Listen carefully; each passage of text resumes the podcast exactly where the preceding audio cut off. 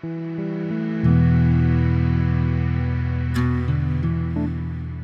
everyone, and welcome to Making Remote Work.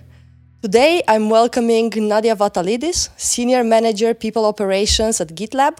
She's calling in from Johannesburg. Brittany Rohde, Senior Manager Total Rewards. She's calling in from Washington. And Julia Armendariz, Director of People, Business Partners from Dallas. Welcome to the GitLab team. Thanks for joining us to Making Remote Work. Thank you. We're Excited to be here. Very excited as well. This is the first panel we have, and I'm looking forward to discussing real day to day topics, HR topics, so we can all learn from you on how, how you deal with your employees. 1,365 different, different countries, right? Perfect. So let's let's kick it off. What is the role? Could any of you tell me what's the role of the people function in GitLab and what do you do and how do you support your people? Okay, I can take that one.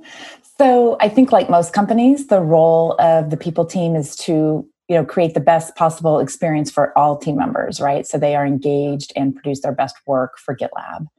And we do this by hiring you know the right people for the role, ensuring that they're paid competitively uh, with our total rewards. Um, creating an environment where we live our values and create a sense of inclusion and belonging and then provide growth and development opportunities along the way. And we do all of that remotely, which is a huge competitive advantage for us um, since it allows people to work from just about anywhere and have the flexibility they need for both their work and personal commitments. This all seems like normal, normal people function. Is there anything different doing this remote versus doing this co-located?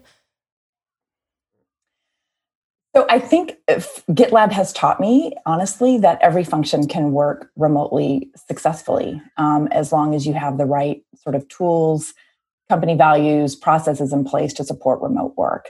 Um, I, at first, um, you know, most of my career was spent driving into an office every day, and so when I first uh, worked remotely, I wasn't sure, you know, how is that going to work from an from an HR perspective. But but again, GitLab has kind of proven to me that it can be done.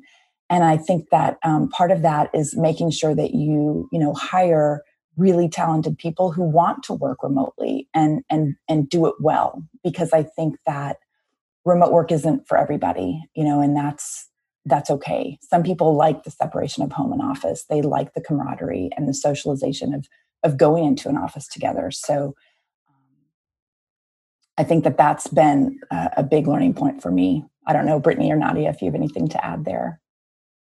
Yeah, and I think I think it's important too that you know, just as Julie said, that somebody wants to work remotely, and we have had people who have started at the company and have said, you know, I I don't feel very engaged in this environment. And then there's other people where they're like, I can't imagine going back to an office ever. Um, you know, you'd have to pay me way more than I would ever be able to get in the market to have to actually work remote or to not work remotely anymore. And so uh, you know there's there's kind of that dual matching between finding as julie said to the right person for the job but i'm quite curious you've all worked co-located before and now you've moved remotely was it easy to embrace how did it feel how does it feel to work all remote versus co-located you know, for me, I started working remotely three and a half years ago. It was a bigger adjustment than I anticipated, right? So I, I really thought I could just put my laptop anywhere in my house and, and work. And some people can do that. And I and I wish I could do that, but but I, I quickly learned that for me, I really needed um, a dedicated space in my house so that I could sort of mentally switch off at the end of the day and enjoy the rest of my house without feeling like I was always at work. And so um, I think if you have the ability to do that even in a small way that's that's helpful. Um, and then a couple other things for me like setting work hours. I in the beginning i found that i was just working all the time because it was really easy to do. You don't have a commute so you just kind of roll out of bed grab your coffee and you can be working at 7 or 8 a.m you know and if you're not careful you can still be working at 7 or 8 p.m at night right? So i sort of figured out that i, I had to have a routine just as if i were driving into the office um, and the only other thing that I get asked about a lot is just loneliness. You know, people ask, like, you get lonely working from home. Don't you miss being around people? And you know for me the answer is no because i i do have a lot of interaction with people all day long um, in my role. It's just done you know sort of this way through through zoom meetings. Um, and i look for ways to sort of get involved and have that people connection right? So for me i am pretty active in my local like dallas um, hr chapter organization and so that kind of helps me balance out working from home with sort of some face to face social time with people in person. Yeah, and what we see a lot of team members do too is they actually get co-working spaces. So we sponsor that, we pay for that, and so that that allows for that um, feeling of going into an office, yet you still have the flexibility of not having to go to an office every day if you don't want to, or you're not able to because you're traveling, um, or, or something like that. And you know, the other piece is you can pick who you want to go to lunch with from perhaps your personal network as opposed to your professional network. And so you have that additional level of flexibility where you have more control over your own social and um, interactions and times, which can, for some people can be really rewarding. In the in the last past days, I've been attending um, with uh, with another company uh, meeting, an online meeting, but they've never been used to working remote, and this was a strategy meeting, and it felt quite funny. Um, like you have uh, a thousand three hundred people uh, behind you and they all know how to work remotely. This was a team of about 30 that had no idea how to work remotely and for the first time they had to do their strategy for the next year separately. Uh, and it again that you don't have the discipline no one is turning on their camera people are talking over each other how do you deal with this and how did you learn how to work remotely within the hr team so you can collaborate together and deliver on, on what you're promising to the organization. How does it work for you? For me, it takes a bit of planning um, and and deciding upfront. So setting very clear guidelines before you go into that call is super helpful.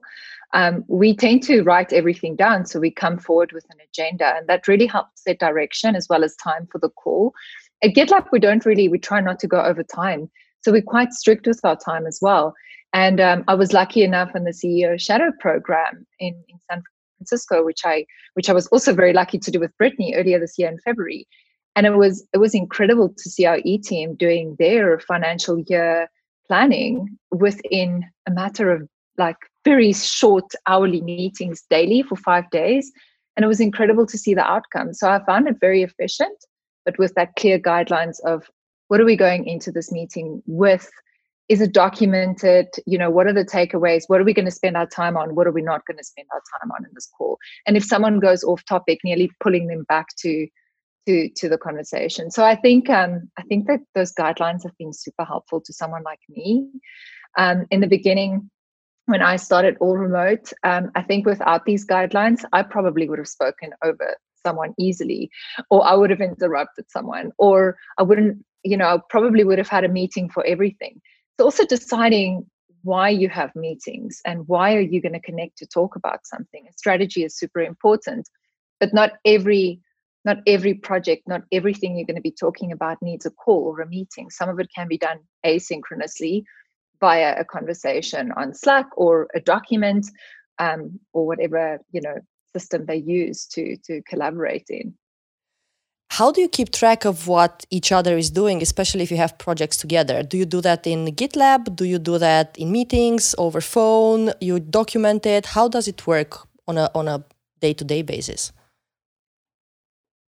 We dog food a lot and i'll let my colleagues chirp in but we actually use our own product and that's been game changing to me because um, now we're working in the same environment as our engineers. And being a non engineer coming to this environment, it certainly brought me a lot closer to the engineering teams at that stage. Now that we're much larger, larger, it may, to me it makes even more sense. Um, so we collaborate a lot in GitLab. We we call it an issue. So we have if you have a new project idea or a problem to solve, you would create an issue in the GitLab issue tracker and you would literally collaborate on there and communicate on there. Um, and as you continue that can change and evolve and it doesn't stay the same. So you would continue iterating on it and eventually have a finished project that you well you can you can you don't have to merge a finished project. You can merge your first iteration live in our handbook. And so it's, it's a very collaborative environment doing it in that way. Um, I, I don't know what other HR teams are using any longer. And I can imagine they still use a lot of, um, whether that's docs and sheets um, or PowerPoint presentations. We use less of that and instead actually dog food our own product. Yeah, there's still a lot of PowerPoint and uh, Excel going around. If you can uh, imagine that, it's it it works, but yeah, it requires a different kind of uh, of interaction, definitely. And this is for the HR team, right? And I imagine at 1,300 people that it is big, but not as big as your entire workforce. So, what do you do remotely if someone has an emergency or if someone feels isolated? How do you handle these from, from afar? Very similar than in a non remote environment. So, very clear guidelines on who to contact, where to get hold of them. Um, and so we do have that in our public handbook. This is also helpful if a significant other or a family member wants to, to get hold of GitLab based on, on the team member that, that needs help. Um, and even for things like disaster recovery, we have very clear guidelines around that and how we reach out to individuals in each location. Being in 65 plus countries, it's hard to know about everything that happens in the world, but we certainly try. Um, and we encourage people to come forward if, if a situation happens in their country that could be affecting multiple team members to let us know immediately so we can reach out. So I think it's still very, very similar. Um, we also have an employee assistance program. Brittany, if you want to talk a bit about that.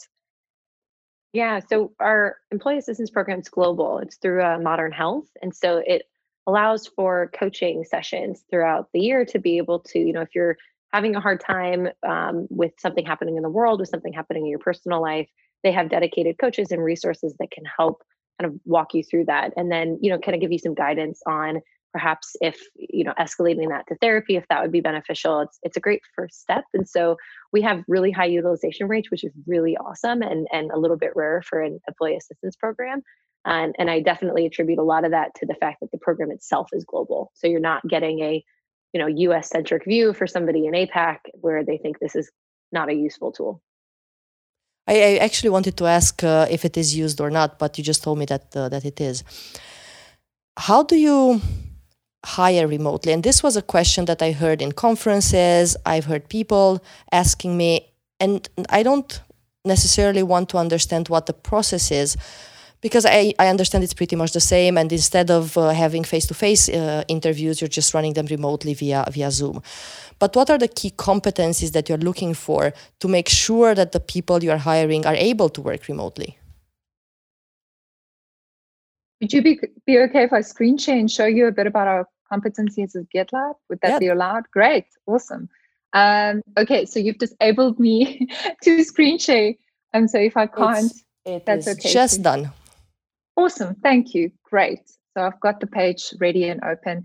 We um, we've got a list of com- competencies listed on this page, and so you can see the handbook link is there if anyone wants to go and view it after. Um, but this is really our single source of truth of com- competencies at GitLab, and there's been a bunch of iterations on this page already, which has been great. But these really give you a great idea of what we use. And the number one aspect, I'm going to scroll down a bit, is really around what we use. And so the first thing is values. Um, if someone does not align to our values, I think they'll find it incredibly hard to work here because we use values in everything we do. Um, we also use that in, in the way we assign bonuses, the way we do 360 feedback. Um, so during hiring, we certainly check for these. Um, a quick example in my team is every person on the interview um, panel that will be interviewing this particular individual for my team or for, for a people group team that, that's under me um, would use a specific value and deep dive into that value during the conversation and highlight alignment or misalignment during the process and based on that decide if we're going to be hiring but we've got we've gone a bit further with that now to really align to remote work competency so you know how does this person align to remote work will they be able to be a manager of one can they self enable can they self learn that's a huge part of our onboarding process. So this really connects them then to onboarding. Um, it's it's hard to handle in a remote environment. It's important to self-enable, and so these aspects and, and these um, then link directly to those things. So there's a there's a few listed Yeah. Further to that, we also have functional ones, so that would link to the position directly um, that we use during hiring. And it's very nice that you're actually uh, having these uh, visible. They're transparent. Every candidate can see them up front, and uh, it's not hidden. They can prepare for to to respond to your questions. Yeah. Tell me a bit. What are the showstoppers? Because I imagine a lot of people know GitLab work remotely, right? And they apply because they want a remote job. So immediately they would say, "Yeah, uh, I want to work remotely. I'm good at working remotely. It's I need a laptop. I can connect with people. But how do you understand and how do you screen out? What makes you screen out people who don't belong? That's a great question. Um, I think we we really look at if someone is not going to be able to succeed in this environment. Um, communication is also key, both in writing but also verbal communication someone struggles to communicate directly um, in this environment, I think they'll find it incredibly hard to be successful here. Um, so communication is key, but there's a bunch of other things. If if we see early on alignment to someone that really is going to struggle to adapt from a very corporate um, environment to a company that sometimes create new rules and create a new space to work in, um, and has constantly challenge the status quo. So I think if someone comes with a very corporate mindset, it would be difficult to adapt in our environment, and we we might decline based on that. Um, Julie, I think you've you've um, partnered with us in so many interviews. Do you have anything to add? So I think that um, in addition to everything Nadia said, you know, I think some of the groups um, also actually offer like mini assessments um, for certain roles, right? So if they're coming into maybe an engineering role or a financial analyst role or something like that, we may actually have them, um, the final candidates, you know, do an actual mini project or assessment or something that can show us like how does this person think? How did they? How would they problem solve this? How do they do this remotely and virtually? Um, and that can give us a lot of insight as well. What I find difficult in recruitment and what I heard from hiring managers is that, that sometimes they have difficulties in making the hiring decision and most of them are used to interviewing people face to face because they tend to say that they have a feeling for the person which I think we all four agree intuition is not extremely good in, in recruitment. But how do you enable them to make these decisions remotely and trust in their decision and go ahead with it without feeling that I haven't really met with this person. Am I okay to uh, to to hire them or not? Yeah, and I think one piece of the um, feeling is actually recognizing any sort of unconscious bias that might be happening. Um, are you evaluating this candidate based on their knowledge, skills, and abilities and the value they're going to bring to the company and their work and productivity, or are you evaluating them based on um, an example we had in one of our recent unconscious bias trainings was would I want to have you know a drink with this person or would I want to sit at the airport with them for a few hours? And that's that doesn't create an environment of diversity and inclusion and belonging in which you know instead having sort of set criteria in your job family or job descriptions on what you're actually looking for in each candidate and hiring the most qualified one. Yeah for sure. Another thing that i wanted to ask is very important in recruitment is the relationship between the recruiter and the hiring manager right? At that point they can communicate better understand the jobs know the recruiter can know the team that the hiring manager is part of what they need in terms of skill what they're missing and then hire that the, the, the, those additional people to complement what's already there.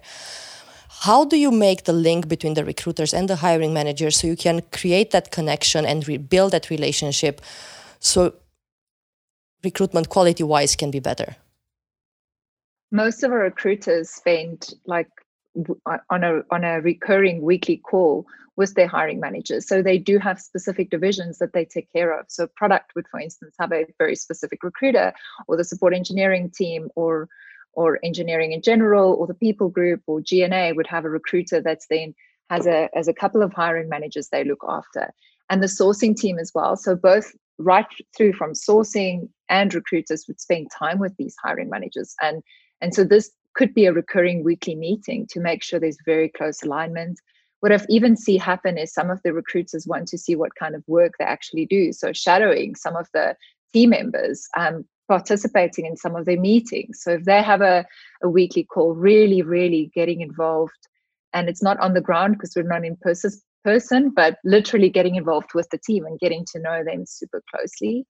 Um, so I've seen a lot of that um, at GitLab. And so, really building that alignment from the outset. And our people business partners have been great in ensuring alignment too. So providing feedback when they see, you know, we need to align more closely with a specific hiring manager that could be new and still getting used to our way of hiring or interviewing in an all remote environment. Do you get involved in, as HR business partners in the recruitment process, or is it more recruiter and hiring manager? So um, each business partner is probably a little bit different. I know for the groups that I support, I'm pretty involved when um, they are hiring someone into a people leader role. So anyone that they're going to hire that's going to manage team members, I typically participate in those um, interviews. Um, but I think each group is is probably is probably different. And I will say, I mean, we we are blessed with a very robust, um, very talented recruiting team of recruiters, sourcers, coordinators and so and they are aligned and dedicated to different um, divisions within the company. So you know i know that the hiring managers in the group i support they see those recruiters as an extension of their own team and as a and as a partner. Um, and they work very very closely together um, whether it's async or or sync. Um, and those recruiters get to know those roles really well what they're looking for what works what doesn't work. And and so it's a really great partnership there Brittany, how about the compensation philosophy when remote? I've heard so many different things about. Uh, we just set uh, uh, pay US uh, based, and then uh, if uh, someone in India gets the same pay as the US, lucky for them, they earn more than anyone else in India. I've heard, yeah, normal bands like every company uses. What's your compensation philosophy in GitLab? Yeah, so we have a compensation philosophy of paying to local market. And that's been our philosophy since we created a philosophy and actually started writing things down and creating a process around that. Uh, our goal at the end of the day is to effectively recruit and retain uh, our team members here at GitLab globally. And so to do that, we want to ensure fair compensation, not only in cash compensation, but also in their benefits and in their equity packages to make up their total rewards um, package at the end of the day. And so to do that, what we want to do is we analyze specific market details and we create a transparent calculator that outlines all of those three different parts of their total rewards package so that they can understand and see the value, not only as a potential new hire, but as a current team member as well. And how do you deal with nomads? People that just want to yes. be everywhere in the world. Yeah, so we we there's a, um, a a bit of a crux there in that you have to pay taxes somewhere, and you have to be a legal resident of a country and be paid through an entity. And so what we do is we have set guidelines on how long you can be away from a certain location, but your compensation is tied to your residency, where you pay taxes, where you perhaps rent your own property, uh, what you consider your home base. Um, and so, what we do for nomads is if they're going to be traveling for more than six months, we might need to kind of look at you know where they're living and what tax implications might be incurring based on those country specific tax regulations. And we have an awesome director of tax that helps us with that um, because it can vary country to country. So having an expert can be really beneficial to making sure we're compliant. That's very good to hear. And I think it's very easy that your employees get this kind of support. Um, in most of the companies I know, they do not. So they have to make sure that they pay their taxes and deal with them on their own, which is kind of hard if you if you're decide if you decided that you're moving everywhere. Yeah, and, and what we advise on is, you know, tax is very personal. We can't be a tax advisor for each person individually, but we can let them know what the from the company stance on what the risk is and what we're able to offer. And so if somebody's going to be moving to a new country for more than six months, let's say they're planning on living there for a year, to us that would actually be a relocation because we're going to need to change your contracting entity, perhaps offer a new package so that we as a company are compliant, but you as a team member also um, are making sure that you're compliant in your own tax regulations. We can't offer that personal tax advice, um, as you know, since we that becomes a little bit murky. But from a company side, we make sure that we are compliant as a company, which hopefully helps each team member be compliant in their own personal um, tax implications. Another question that gets asked very much is performance and productivity when remote. How do you enable this yeah productivity and performance so I can take that one. Um, when when I tell people that I work for a company that has you know over 1,200 team members, 100% remote, no offices anywhere, they typically ask three things. They're like, "Is that a real company?" First of all, how do you collaborate, and how do you know people are really working? Okay, so to the last point about how do you know if people are really working, I, I think there's a couple things to consider whether you're remote or not. And so the first is you just you need to make sure you're hiring the best people that can work remotely well we've talked a lot about this already so i don't want to belabor that but you know people that are hyper focused on results problem solvers self-directed self-motivated you know that's that's the kind of person that you're looking to hire. And obviously when you can hire from anywhere you've expanded you know your your candidate pool. You're not limited to just the commutable radius of wherever your office is. Um, i think the second thing is you know making sure that you hire and train great managers who inspire their teams who bring out the best in people and who create an environment where people are excited to come to work and want to do their their best work every day. And and you know as a manager you're not having to micromanage them and follow up with them and check on them all the time because you hired great people to begin with.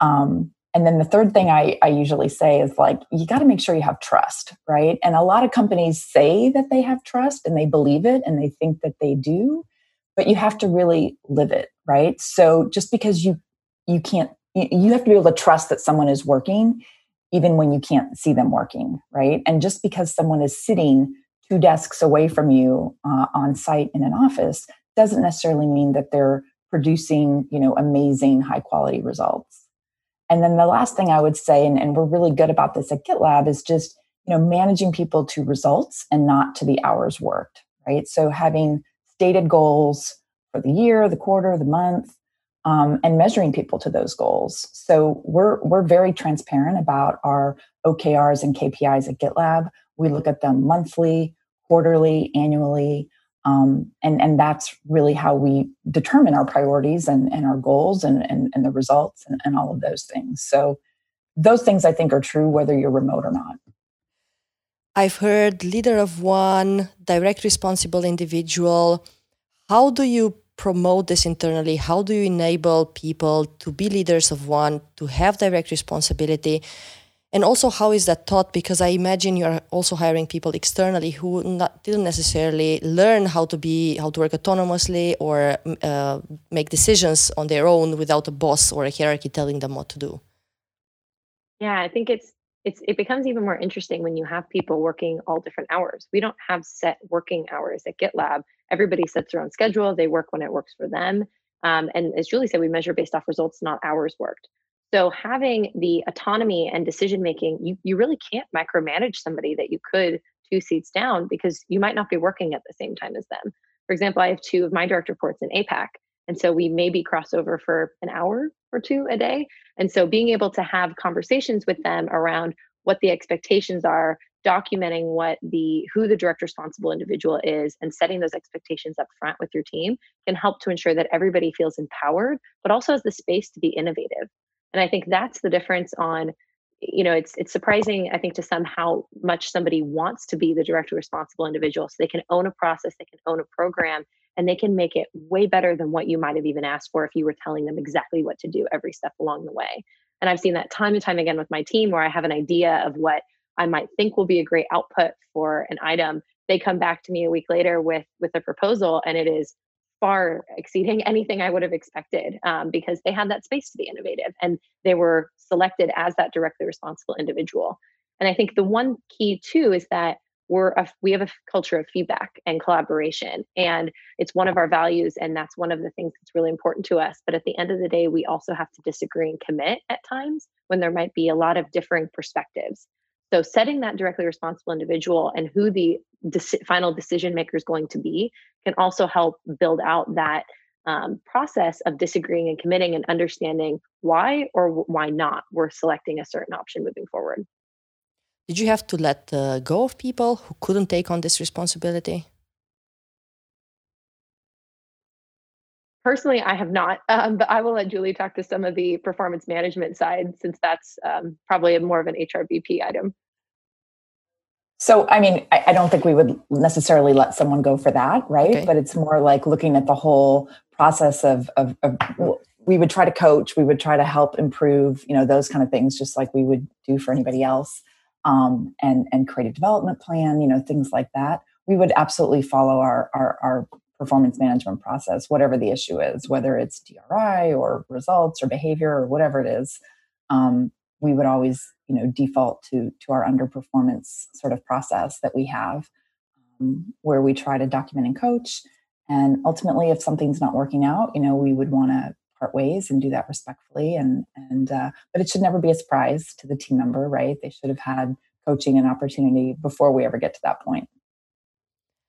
Tell me a bit about the CEO Shadow Program. It is one of the programs that surprised me when I saw it in the handbook, and I felt it was very valuable as well. How do you do that? Is it all remote? Is it a hybrid? Do you actually follow Sid when he interacts with customers, doing that live? How does it work? So it's it was an amazing program, um, first and foremost, and we we highly encourage everybody at GitLab to participate in, in the program. Both Nadia and I are very vocal about that, but we had an in-person interaction because it was pre-covid-19 so we were able to travel to san francisco for two weeks where you have a see one and then a teach one week where there's always two shadows so that there's an easy handoff for each different week where a new person might be rotating in. Uh, and we followed Sid to everything that we were allowed to. So we listened in on all of his meetings. Um, there may be times where somebody had, you know, something personal that they wanted to talk about Sid one on one, where it might not be appropriate for the shadows to be there. So we would, they would respectfully ask, we would respectfully drop. Um, there were, uh, there wasn't a single external meeting that I didn't get to go to, including, um, you know, external vendors or clients or customers that we would go on site with. And if anything, they're really intrigued by the program and, and super happy to have us because this isn't something they see very often. So it was a really positive experience in that way as well. Um, but Sid also does make it clear that if there is anybody that is uncomfortable internally or externally, that we we wouldn't he would just let us know and we wouldn't participate in that part of the program. So during the program, Brittany, would you drop off any of your responsibilities and just be a shadow, or would you have both hats? Would you wear both hats? No you are it's, it's like being on vacation for two weeks um, from the perspective of your day job. And so you know i had you know my team and my manager cover for my uh, day-to-day responsibilities.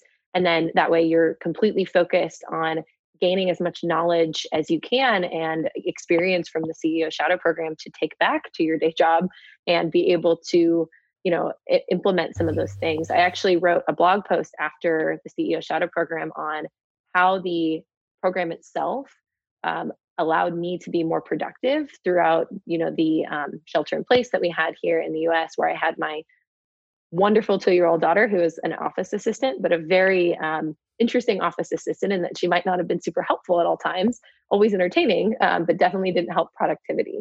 And so finding small ways to take some of those learnings and implement that into how i work during that time allowed me to stay as productive as i was pre-covid-19 but in a totally different way and then now the shadow program post COVID 19 is completely virtual. So um, they align, they still come into all of Sid's meetings, but it's all through Zoom. There's nothing in person in San Francisco. Who can apply for the program? Or are they selected? Are you selecting people based on certain criteria? They're not selected, so you can self-select to apply. We do have specific criteria for that in our handbook, and currently it's really based on if I'm. I hope I'm correct here, and I need to check the handbook, but I think it's manager and up. Um, and then we have some some great inclusion um, aspects as well that we include in in the guidelines. Um, at times, if there's a last minute opening, anyone at GitLab could apply to to attend. Um, now during COVID nineteen, considering time zones and Pacific time zone, it's it's it's important to be able to align to that. So that could also be a criteria. But um, to go when when COVID nineteen hopefully ends in the world and we can go back to an in person CEO shadow program, then um, then there is an opportunity for everyone. Really, it all depends on the timing and if if the criteria is made. When did you start this program? Is it new or was it always there? Probably been at least a year. Hey, Brittany. Yeah, it started in I think August of last year, uh, and okay. you know a, a, big part of the program was also building out the program. So one thing that Shadows have done every step along the way is we have a whole CEO Shadow program page where we outline you know what to do in the office, like what are the shadows responsible for, what is Sid responsible for, um, how do you do the handoff between different people, and just adding in more and more context so that it's really clear to somebody when you walk into the office on day one you know what are the expectations? What are you gaining from it? But also what is what is it not? It's not a chance to sort of have your performance evaluated. Like you you know you're not having sid's not looking at each person when they come in and evaluating them on their performance at gitlab. It's just there to facilitate a learning and an exercise and being able to see at a leadership level uh, very transparently what happens within an organization on a day-to-day basis and how those calls are managed um, how they're efficient what types of topics do we discuss um, so that you can kind of have a broader view of the organization instead of the specific um, role or function that you support everything in gitlab is based on values so, how do you enable those values in the organization? How do you promote them, reward them, and make everyone live them, not just plaster them on the wall? Yeah, so the one thing that we do is we don't talk about our culture very often. Um, culture can be very ambiguous. We relate everything day to day to our values, whether that's through a discretionary bonus. How did somebody align to one of our values? That's one of the criteria. Whether it's through a promotion document, which is also transparently shared with everybody once approved, where it specifically outlines how did this person contribute and demonstrate our values um, at their time at GitLab, and how do they also fulfill the new requirements and responsibilities of this role to fulfill their promotion? Uh, we talk about it in just day to day meetings. We might discuss how we want to take the, an iterative step and what's that first iterative step so we're not taking on this huge project. So having it become part of the day to day conversation and not this ambiguous idea of what culture may or may not be really helps to live your values because it's something you're constantly thinking about and drawing back to in every interaction. The, the other thing I would say, just to add on to Brittany's comment, is that as a people business partner, one of the things I really appreciate, the values give us a framework to give each other feedback, right? So whether it's positive or constructive, um, it's very helpful to be able to tie back to our values when we need to give someone feedback, especially when the feedback is hard. And I think that's been super helpful. And how do you build? Because whenever I talk to you or to Darren or anyone in GitLab, it feels like every process you build, and any every workflow is based on these values. So how does it work? How do you go about when you when you when you're building a new process or changing uh, one? How do you go about bringing it back to values and basing it on values? This is a great question for HR, right? Because we have transparency as a value. So, something that's quite tactical. So, I'll use a very tactical and non tactical example. But if you're going to be working on a project, imagine doing so in public. So, imagine even from that very first step of writing down what you're going to be working on to doing the research um, and and using so using iteration because you're going to keep building on that iteration you're using transparency because it's transparent and in public some issues are confidential because it's people related or it's related to a vendor or something to that effect, or we want to improve something that's a little bit more sensitive. Um, but everything we do in, in that way would then relate back to um, to a value collaboration. So who am I including in this process? Who do I need to involve? Who do I need to check with? Is, is there security compliance aspect? So we really use those values throughout, if you can imagine an HR project, whether that's a change we want to make or an ongoing an audit um, whatever the case may be. We, we use it in, in every way and form. And then on a non-tactical um, way, if you're going into a call, um, you know, are you transparent about what you want to meet about? Who are you going to be collaborating with? What are you going? What are the takeaways from that call, so we don't repeat the same agenda items, so we can keep iterating on on the project we're working on together? Um, you know, is it inclusive? So I think we, we use it in so many different ways. But if I I hope those tactical examples helped you helped you see what how we do it. For sure, and you were talking about uh, transparency, and is there a what's the value that it brings to GitLab? Just pure transparency. It, it brings such an amazing response back to feedback. I think one of the things that transparency can do that um, you might miss if you don't have things out in the open whether that's to the broader community or to you know just your internal company itself is you miss an opportunity to have the diversity of thought on a specific item so if i'm you know creating a new total rewards process and also doing transparency when it seems hard is probably the exact right time that you should do it because if you're not comfortable with sharing what you're thinking or what you're doing along the way how can somebody be comfortable at the end result with how you got there they can just read through exactly what steps were taken, who was involved, who the stakeholders are, and have a broader understanding without ever having to ask the question. But there's been a lot of times where I've opened up a new issue on total rewards and had somebody outside of the people group give feedback from a perspective that I might not have ever considered because I, I wouldn't have thought about it from that vantage. And so, this amazing opportunity to have everybody contribute or anybody be able to give feedback on any project can help us to iterate a lot faster and to have a better end result when we're done with the project. When we were preparing for this call to setting it up, you told me that you put a value, an actual number on remote work.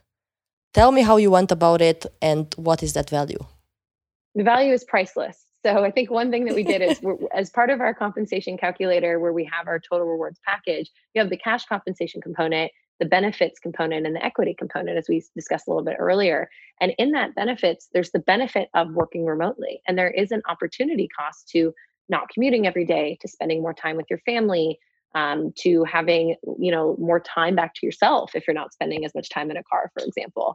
And you know uh, we can't put that value to, to what that means for each person and to some that might be a negative value. That might not be something that adds an opportunity cost to them. So we created a tool where it's it's not populated at all the end result just says priceless because there isn't a dollar value on it. But somebody can you know perhaps start adding in some of those opportunity costs to get a better idea of what it would mean for them to move to remote work and and how much that can save in the intangibles and the tangible costs. Did anyone do it? Did anyone try to put a to put a number to it? We never tried to put a number to it. Um, you know, from the first iteration, it, it always said priceless because you know it, it is very personal. Uh, and so, unfortunately, there isn't market data around the value of remote work, and that's going to vary person to person. And we want to make sure not to get too bogged down in, in, in, in a tangible number instead of having people really think about what that value would be for them you keep saying iteration. And I've learned from Darren in another discussion that perfection is not something that GitLab is looking for from the get go. Tell me a bit about this and how does it work? And what can others learn from you? So earlier I, sh- I, I, showed you that competency page. So yes. if I'm allowed, I'd love to quickly um, share screen again. Um, so you saw the end result of what that page looked like. But if you look at the history, so I quickly opened the history of this page, and this is such a great example of iteration, is that during the shadow program, so tying back to your question earlier, um, I was lucky enough to help work on this page and create the handbook page for, for Sid. So if you look at what this page looked like initially, it was literally just a small blip of what we're thinking and just putting those thoughts to action. Nothing to do with perfection, nothing about an end result or finished product or like a thought through well researched product but we started with with thinking around how can we use these com- um, competencies at gitlab? What should we include? And there's been there's been loads of iterations on this. So if you think about the smallest viable change you can make that could be impactful. And and on the flip side of that if you can think about if that smallest viable change doesn't go away or, or, doesn't go well how do you take it away really quickly? If you make very big changes to roll back is really difficult. So that's that's really my takeaway from iteration is making all these small changes that all these team members have contributed to this page the end result has just has been so detailed so thorough. There's even a great video um, that Sid is added there. There's a table, there's detailed information. And so now the thought process has literally been built out live. Um, so I think that's really the, the meaning to me. It's I feel that this is so powerful for everyone who wants to embrace this. Because very often when I work with clients, I always have the feeling that you always have to deliver something perfect. And they have the feeling the same. And it just takes away a lot of load from you, a lot of, um, yeah, you, you you don't have to put in the hours and the time to get something perfect from the from the get-go. You can work on it and and improve it as time goes. But it feels like for gitlab everything is possible and you are making this seem very easy. Do you think that there is something impossible to do remotely? Of course i'm not talking about manufacturing companies where you need to be there and, and assemble a certain product. But for digital companies knowledge workers knowledge companies is there something impossible to do remotely you can't have pizza around a table when you want to. so use that one. But um, yeah, I think that's one thing I would miss if I if I had to speak up. That's one thing I would miss is having like a, a pizza Friday with with a team. Julie, Brittany, anything you would miss? You you do miss some of the you know water cooler talk or informal communication that happens and we do try to encourage that with coffee chats or you know um, different informal means of gathering. We also pre COVID nineteen had our um, contributes where we would all get together in person, and it would be sort of a condensed version of a lot of the informal parts of what you get in an office space, but in a week long um, offsite where you all meet in one location globally and get to know each other on a more personal level and really get to have that that in-person interaction to help um, reaffirm your working relationship and you know what you're working towards. And it's not about actually producing results but about you know doing a lot of strategic road mapping and um, spending that time to bond as a team. Um, we were very unfortunate to have to not have that happen this year solely because of the covid-19 crisis but you know that that is the one piece of remote work that, that you don't get. But i will say that over time it is surprising how much you can gather when people have video on and you're on a call and you're able to see people's body language or physical reactions to something even if it's just this part of you know the screen that you're seeing. Um, it, it, does give not maybe not as much as in person but a, a pretty close amount to be able to continue to be productive and you know get to know your team members really well you guys have led the discussions lately on the future of on the on remote work, on sharing what GitLab is doing, the handbook, advice, thoughts. How do you see the future of remote from where you stand? I mean, I, you know, I know there's been a lot of remote work thought leaders that have talked about all the benefits of remote work. It's definitely, you know, a massive game changer in so many ways. I mean, for companies, for people and families, for the environment. I think for me, the biggest thing is, you know, for communities, the fact that you can bring jobs all over the world and not just to major cities where companies have their offices. I mean, so you know, the, the benefits are endless. And obviously the COVID crisis has forced the issue of remote work. Um, I think my concern as someone that's become very passionate about remote work and, and really wants to do it better and do it well and, and help others uh, uh, with that is that you know because companies were forced to go remote essentially overnight with covid they really weren't able to choose to choose it and plan for it and and set up the tools and, and the processes and make sure that their company values really support remote work um, and so I think my fear is that some of those companies may say, you know, well, remote work doesn't work, when in reality, they really just weren't able to plan and, and thoughtfully create it because really what they're doing now is sort of like crisis remote working. Um, and so I would just hate to see it sort of backfire and and and um, because I think that you know post COVID there will be people that want to go back into the office, right? They they like the camaraderie, they like the socialization, they like pizza Fridays, you know. But I think there'll be a lot of people that now that they've experienced the benefits of it, they're going to want to stay remote. And so, you know, I, I think that we've talked about all the ways that remote work is is a competitive advantage um, for companies, and I think that it works really well if you're thoughtful about it. And even at GitLab, I mean, it's the 10 we're, we're 10 years old and we're still learning and tweaking and iterating um, on on everything that we do including including remote work. So you know we're learning as we go and we we are happy to share those learnings with with everyone. I know you've um, partnered with darren murph quite a bit and we have a remote work guide and you know we're pretty open about sharing all of those learnings but and even a um, remote um, work certification right? It went live today or yesterday something like this. Darren posted it online yeah, it went live yesterday, I think it was. Yeah, I saw it on Twitter. so for any uh, anyone out there wanting to learn how to do remote better, definitely there is a remote work certification which is free for everyone to access on the GitLab page. Absolutely. Nadia, Brittany, Julie, thank you, thank you very much Absolutely, for today. It's a pleasure. Thank you, Julia. It's great meeting you. This has been fun. Thank you.